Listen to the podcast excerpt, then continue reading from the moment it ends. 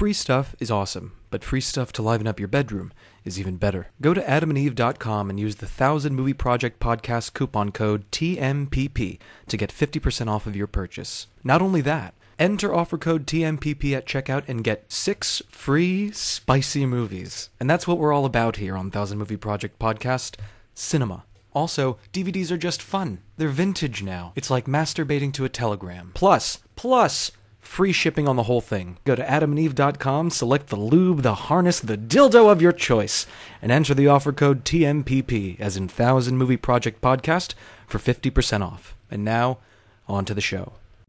Yeah, yeah, yeah, yeah.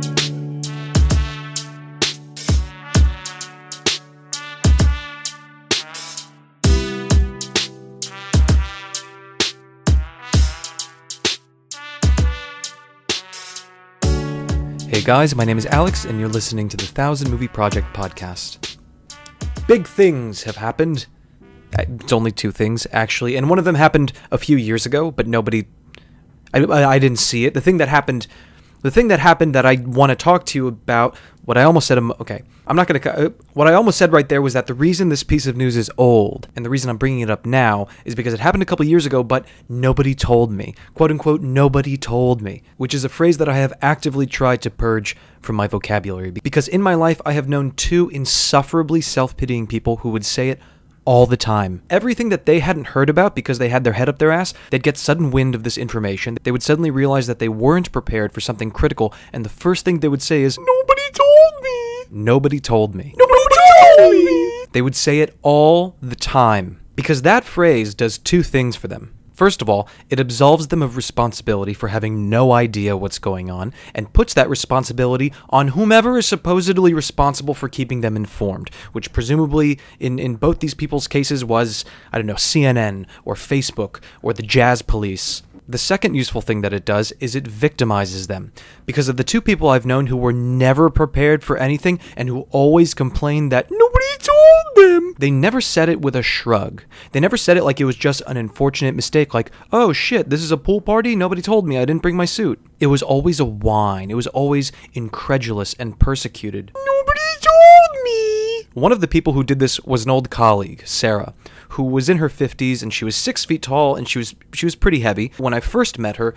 But she got heavier and heavier and heavier, and she went around in an electric wheelchair because she had gout, and the pain was apparently unbearable, and the flare-ups of her gout were sometimes so bad that she she couldn't close her shoe over her foot. She would have to take her shoe off at work. But she could technically walk, and she often did walk around the office when her gout wasn't particularly bad. But I did not know this. I got the job, I saw that she was in a wheelchair. I didn't figure it was any of my business why she was in the chair, so I never asked her. I never asked anybody. I always figured it would just come up naturally. And yes, her diabetes was mentioned, and yes, gout was mentioned, but I never knew that she was capable of walking. Sarah didn't walk around the office for about the first six months that I worked at the desk directly beside her. Until one day, I'm sitting at my desk, it's quiet in the tutoring center, nobody's talking, and I hear her take a deep breath. And so I look over, and there's Sarah, sitting in her chair, looking kind of pensive. And then she plants her palms on the chair's armrests. She curls herself forward a little bit, and then hoists herself to her feet out of nowhere, rises out of the wheelchair without a word, standing over me six feet tall. And I, and I kicked back from my desk and I was like, holy fuck! My boss pulled his office door open and he called me in right away without even knowing what the situation was. I sat down beside him and he said, Alex, why did you just scream, holy fuck? And I said, Sarah just stood up out of her wheelchair. I didn't know she could walk. And he said, Alex, you've been working here for five months. How could you have no idea she could walk? And I said, because nobody told me. A few days after that, it's quiet in the lab again. We're sitting at our desks, and the silence is broken when Sarah takes another deep, pensive breath, just like she did before standing up out of her chair a few a few days prior. And when I heard that sound again, I went completely rigid, and I was like, "Oh fuck, what now? Can she fly?" But she just stays there, and she keeps sighing and sighing and sighing, and eventually I'm like, "What's up, Sarah? You seem upset." And then she turns to me and she starts touching her face in different ways, like she's voguing. And I see that she's frowning in the way that a child frowns. Her mouth is curled perfectly downward, like a banana. And she says, my friend Balthazar passed away. And nobody told me. So I extended my condolences. I chatted with her a while as she grieved. And after I asked a couple questions, it turns out this guy Balthazar, or whatever his name was, he wasn't so much a friend as he had been a colleague. And not just a colleague, he had been her manager. Her manager when she worked at a retail bookstore in like 1994. And she hadn't spoken to him since she quit that job, which was also back in the 90s. Just now, 20 odd years later, she decided to look him up on Facebook, and she finds out in doing so that he died like six years ago. But she's acting like it just happened, and she keeps saying, I'd have gone to the funeral, I'd have sent some flowers. But nobody told me. I, I didn't say anything, but I was thinking, well, who the fuck is gonna tell you, Sarah? It's been almost a quarter century since you spoke to this man, and even then, it was on a strictly professional basis. You just told me you're not friendly with any of your old colleagues. Is it the job of the Undertaker to, like, pause ceremonies and say, Halt! Dispatch a pigeon to Sarah? She must be told. Nobody told me. I hate that shit so much. And I do, incidentally, touching back on how this episode opened, I do have two things that I need to mention. One's personal, one is not. But now I'm talking about Sarah, and I feel like I need to flesh this out. Her gout, as I said, was pretty much chronic at this point, but it would flare up because of her diet. And what the wheelchair did was it made her forget temporarily about the pain. It allowed her to function. And the pain was what would normally motivate her to improve her diet. So here's the vicious circle Sarah's wheelchair allowed her to not feel her debilitating physical pain. However, the wheelchair was a source of shame and a huge inconvenience and a huge expense, and this made her sad, and the sadness made her eat comfort food. She was content to eat that comfort food because the wheelchair took away the pain that would normally discourage the eating of comfort food. The eating of said comfort food then exacerbated the pain in her ankle whenever she stood on it, thus making the wheelchair even more permanently necessary, which in turn made her even more despondent, so she sought even more comfort. Food. The reason that Sarah stands out in my mind is because she was pretty she was pretty unstable. She would fight with students pretty often and, and kick them out of the tutoring center. One day, a teenager came in and he was being a prick in the way that teenagers can be pricks, the unique way. And rather than just telling him to leave or to fuck off, she picked up a thousand page hardcover Norton literature textbook and hurled it at his head, as I've said, Sarah was six feet tall and probably about 400 pounds. So when she launched that book across the room, she put the fear of God between its pages. I remember I saw the covers fanning out as it was hurling through the air, and I could have sworn I heard it caw like a hawk. That 19 year old kid took that book to the face and he fell out of his chair. It was funny, not in the way that you can laugh about because there was an investigation and the kid was pretty hurt, but it was funny because it was so Sarah, who was constantly getting in trouble for things that were that were either cataclysmically offensive and insane, like throwing a book at a student's head or calling a student a motherfucker because he didn't hold the door open for her. But she also got in trouble all the time for for petty little shit. Like for instance, she did this thing with memes that turned into like an explosive problem. To give you some context, Sarah was a Jew for Jesus, and she would print Jesus memes in the office using color ink, which nobody was supposed to use for anything because it's so expensive. And after printing these memes, which were usually about how you you always want to make sure you bring Jesus to the party because he never forgets the wine, she would tape them to the wall beside her desk, which was not technically her workspace. It was just the, it was just the fucking wall. But if anybody brought that up to her, she'd be like, "Nah, it's next to my desk. It's my wall." Which doesn't make any sense because that would mean that the floor beneath your desk is your floor and that the ceiling above your desk is your ceiling, which would mean that I could hang a fucking chandelier over my desk because nah, that's my ceiling. Anyway, it's the fucking wall. It's the office wall, and she wasn't allowed to decorate it. But all of our superiors were scared of challenging her because whenever something upset Sarah, she would start to weep. Anyway, there came this breaking point one day where Sarah just had so many Jesus memes on the wall. It had been collected for so long, and the whole tableau had been so elaborately configured that if you were to have told her that she had to take the whole thing down, she would have wept. And if you'd pointed out to her, Sarah, I'm sorry, that's not your wall, she would have collapsed in tears. She would have said, But nobody told me. And then she would have just wept openly wept until the end of her shift, or, as happened on two occasions, wept so hard that she was told to take the rest of the day off and that she could come in early tomorrow to make up the hours. And here's the thing she made such scenes, such dramatic, cataclysmic scenes, that people were indeed reluctant to tell her anything. And as such, whenever, you know, the chicken came home to roost, whatever the fuck the saying is, because she had uh, piled up so many offenses, she could justifiably say that nobody had told her anything. At the end of Sarah's shift every day, she used to ask me to help her pull these blinker lights out from a bag on the back of her chair.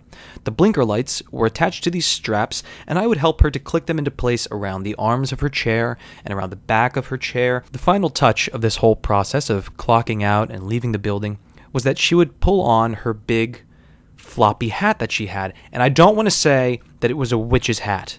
I'm not saying that it was a witch's hat, but it was not dissimilar to what one might characterize wrongly as the sort of hat that a witch might wear. It had a very wide brim, it was dark, and there was something decidedly cone like about the top of it. But anyway, these dozen odd lights that we would strap onto her body and her chair would pulse into the night with these jarring flashes of red and white light because Sarah would drive her wheelchair off of campus, up the street, and park it at the bus stop. And she would be doing this at sunset. So the lights were a preventative measure against some distracted driver maybe not noticing her on the sidewalk, which was almost certainly not going to happen because these lights were very bright and there were very many of them. And they were necessary, I will not deny that, but the result is that she kind of looked like a spaceship or like an escape pod from a spaceship, especially because she had this one particular blinker, a blinding white light that flashed in these double and triple pulses, a pulsing light that threatened the safety of epileptics in a mile radius. It was her brightest one, and she would fix this one particular bright light to her forehead. But the light didn't bother her because she wore it on the forehead of her big, floppy, wide brimmed hat so the light was shielded from her eyes. In fact, she barely noticed it. So while leaving the office and, and riding her chair to the bus stop at night, she looks like a bit of a spectacle. Six feet tall, about 400 pounds, driving an electric wheelchair up the sidewalk at dusk with a dozen red and white blinking lights all over her body. And there was a Publix on her way to that bus stop. And if you're not from the US, Publix is a, is a popular and affordable grocery store chain down here. And sometimes Sarah would stop at this Publix on her way to the bus stop and she would pick up a few things for dinner. Well, one day at work, I'm, I'm talking with a student about something to do with cooking, and Sarah turns around from her computer and her wall of Jesus memes, and she says, with a big smile, she says, Oh, I, I have a funny story about Publix. And then she goes on to tell us this funny story about how last night, after leaving work, she was on her way to the bus stop and she decided to stop at the grocery store and grab some things. Just a couple things, wouldn't take more than a few minutes. So she pops into Publix, she goes through the whole store, she gathers all of the things that she needs, and she says to us, in the most persuasive tone of self awareness, she says, I know people look at me sometimes because of the chair, but last night, and now her tone is changing. It's getting more solemn, and she says, Last night was just. It, w- it was much worse than usual. She says that as she was going through the store, people were putting down their goods. They were stopping their carts in the middle of the aisles just so that they could stare at her, stare at her without even the vaguest attempt at discretion. And even though she's been enduring this for years, it, it makes her feel like a bit of a freak. It makes her feel ugly, but she is about as accustomed to it as a person can get, and she is very seasoned at biting her lip and soldiering on through the indignity of it. And that's what she did last night at Publix. She keeps going through the store, she gets her few things, and then she takes them to the express lane. And she tells us with a scoff, a new note of indignation, that while she's in line, the man directly ahead of her has the nerve to ask her about her lights. And I, and I was kind of surprised by this. I said, he just asked about your lights specifically? And she said, yeah, I was just popping in for a minute and, and, and I, well, the lights slipped my mind. I, di- I, didn't bother the, I didn't bother to turn them off. And then she smiles in a morbid way and she tells us about this little kid in line. And the little kid pointed at her and he grabbed his mom's hand and he said, Look, mom, it's a witch. And then, right there in the office, Sarah begins to weep. She's saying that people are so cruel, kids in particular, and how could anyone single her out like that? And of course, I felt horrible for her, because it sounds like a fucking devastating story, and it certainly was true. I'd seen it firsthand on campus, that people did just stare at her with impunity as she as she rode by, and she was self-conscious about her weight and about how cumbersome and noisy the chair was. Sarah did not have an easy life, but in this case, in response to this story that she was telling, I, I was trying to console her, but at the same time, I wanted to make a point, and I don't know which impulse was stronger, whether, you know, to console her or to communicate something, but I did overstep a boundary. I was 23, I didn't navigate these waters very well. And so I said to her, That sounds awful. Jesus, I'm sorry to hear that you had to go through that, um, and that it's following you around and making you feel bad, but Sarah, you left your lights on. You were gliding through Publix at 8 p.m. with, with almost a dozen pulsing electric lights strapped to your body, one of them on your forehead strapped to a witch's hat. I totally believe you that people were being indiscreet, but. And she starts sobbing, and she grabs a Kleenex from the box beside her computer, and she said, I didn't know all those lights were still on. And I said, You're covered with them from head to toe. How did you not realize you had a dozen pulsing lights strapped to your body? And then, just before sinking her face into her tissue, she snarled at me and turned her chair away and cried out,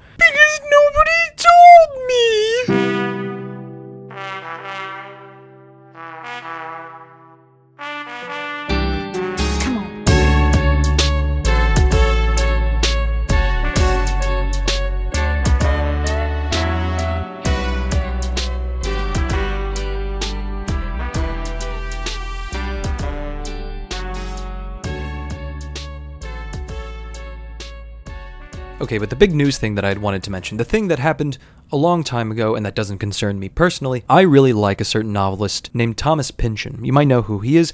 He's most famous for his big, cerebral, mind bendy novels, Gravity's Rainbow and Mason and Dixon. Pynchon is in his 80s right now, and morbid as it sounds, I think that his death will spark a tide of renewed interest into his work, especially since literary biographers are going to beat the door down for an opportunity to go through all of his papers and photos and maybe his diaries and shit. And the reason that biographers are going to lose their fucking mind about the opportunity to get full access to the Pynchon archive isn't because Pynchon is just one of our undisputed titans of, of 20th century post war American fiction. It's because Thomas Pynchon hasn't been photographed in about 60 years. He has never given a proper interview. When given a prize, he sends an actor to collect it. His books are so huge, so funny, so difficult and smart that this mystique developed around him that he was some kind of LSD addled hermit, some freakish survivor of a government experiment, but that was more in the 60s and the 70s and the 80s. Now, as an old man, the myths have pretty much died out.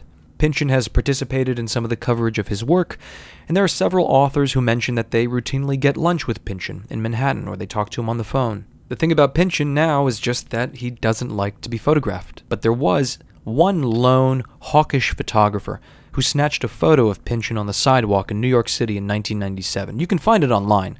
And even though the photo is very small and very blurry, the resemblance is definitely there. You look at this photo, and there is no question about it. This is that dude from that high school photo in the 50s, except now he's got big curly hair and a mustache. CNN did an interesting profile of Pynchon about 25 years ago. You can find it on YouTube, and Pynchon himself participated. He just didn't allow himself to be photographed or for his voice to be recorded. But he answered questions, he played along, and at the end of the segment, they did something cool.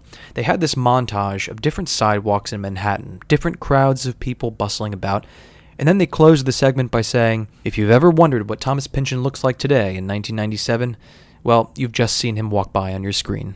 So I guess he technically did allow himself to be photographed for the segment, he just didn't allow that photo to be labeled. But now, in 2020, we know exactly which person in that CNN footage is Thomas Pynchon.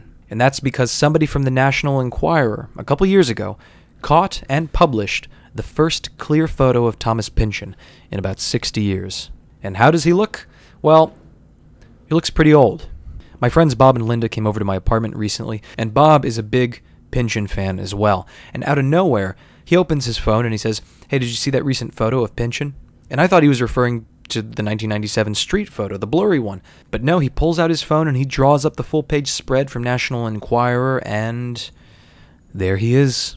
Old, fragile, skinny white haired Thomas Pynchon. Alongside of the photo, you'll find some self congratulating text in which the National Enquirer's editor is championing the fact that one of their reporters had stalked Pynchon's Manhattan apartment building for as long as necessary until they could snag a couple shots of the mysterious, reclusive old man out on the town with his son. And I was so happy to see this fucking picture, to know finally the face of the man whose work I've read with so much delight and epiphany over the past few years.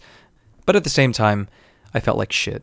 Because Pynchon, of course, is not going to be thrilled that this photo is out there. I'm sure he's pissed that his privacy was violated, that he was stalked by a reporter, that at a time when he felt that he was enjoying his everyday, lifelong American right of anonymity, there was somebody stalking the campgrounds, waiting for him, watching, listening. And that dude's sneakiness, his duplicity, was not considered reprehensible to the world. It was celebrated. And so now Pynchon, a guy who's enjoyed anonymity and, and, and privacy his entire life, in his 80s has to go about thinking, fuck, now everyone's going to be trying to get a photo of me. Imagine having that disruption of your lifelong privacy when you're fucking 83. But also, I'd be genuinely interested to know how much would a major news outlet pay a freelance photographer who came to their editorial desk and said, now look here, I've scored a photo of a very challenging post-war literary author who's 83 and hasn't been photographed in 60 years. I can't imagine that anyone would fork over top dollar for that. So what then is the incentive to pursue this photo and publish it? Maybe the photographer was a fan? Maybe the editor was a fan?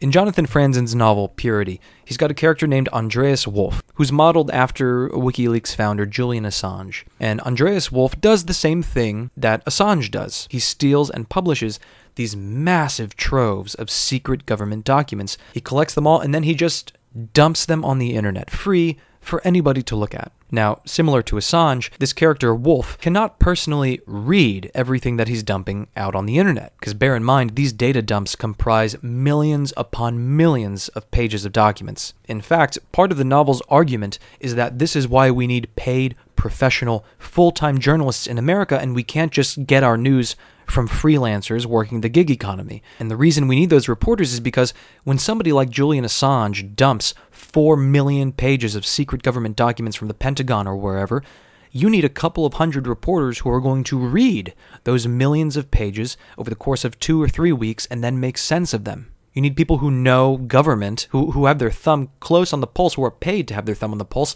to collect the data scattered among these documents and sort of pull it all together into a coherent narrative that we can understand.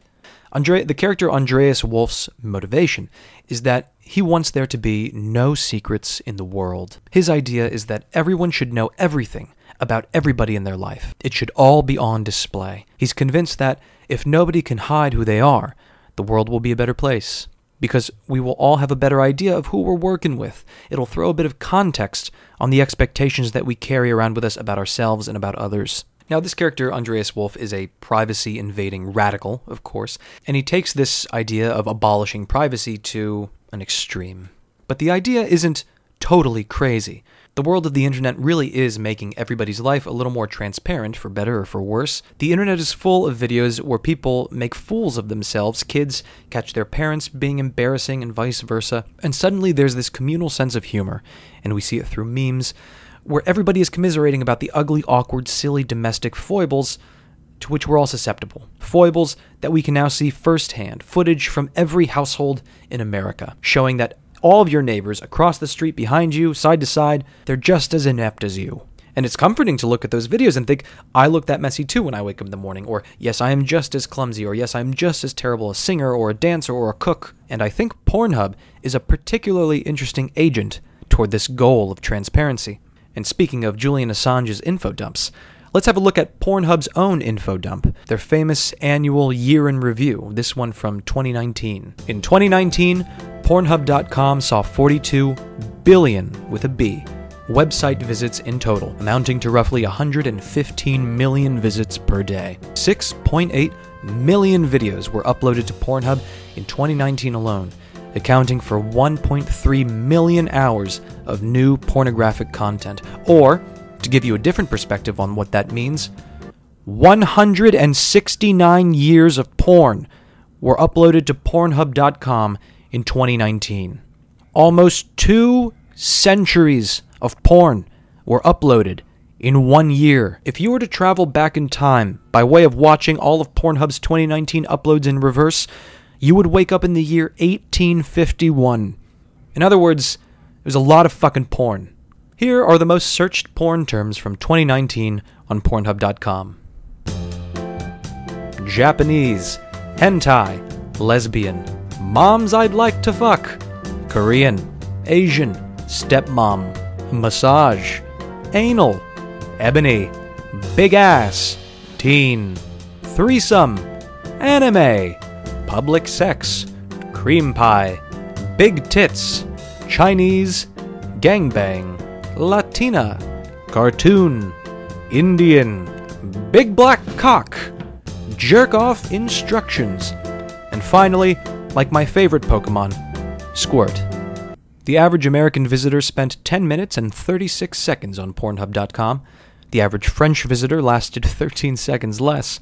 And if you're wondering which country lasted the longest with their visit to Pornhub, you guessed it Thailand.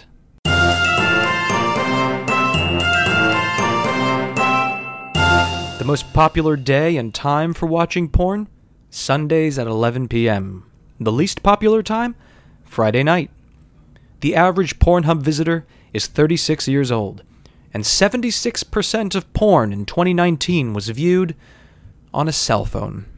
And in Franzen's novel Purity, that leaker that I was talking about, Andreas Wolf, he thinks that this is a universally good thing. Not porn itself, but just but the sort of thing that we just explored. That kind of data, the kind of data that reveals that people are not really as decorous as they appear. What he wants is to show every person and institution what he or she or it really is.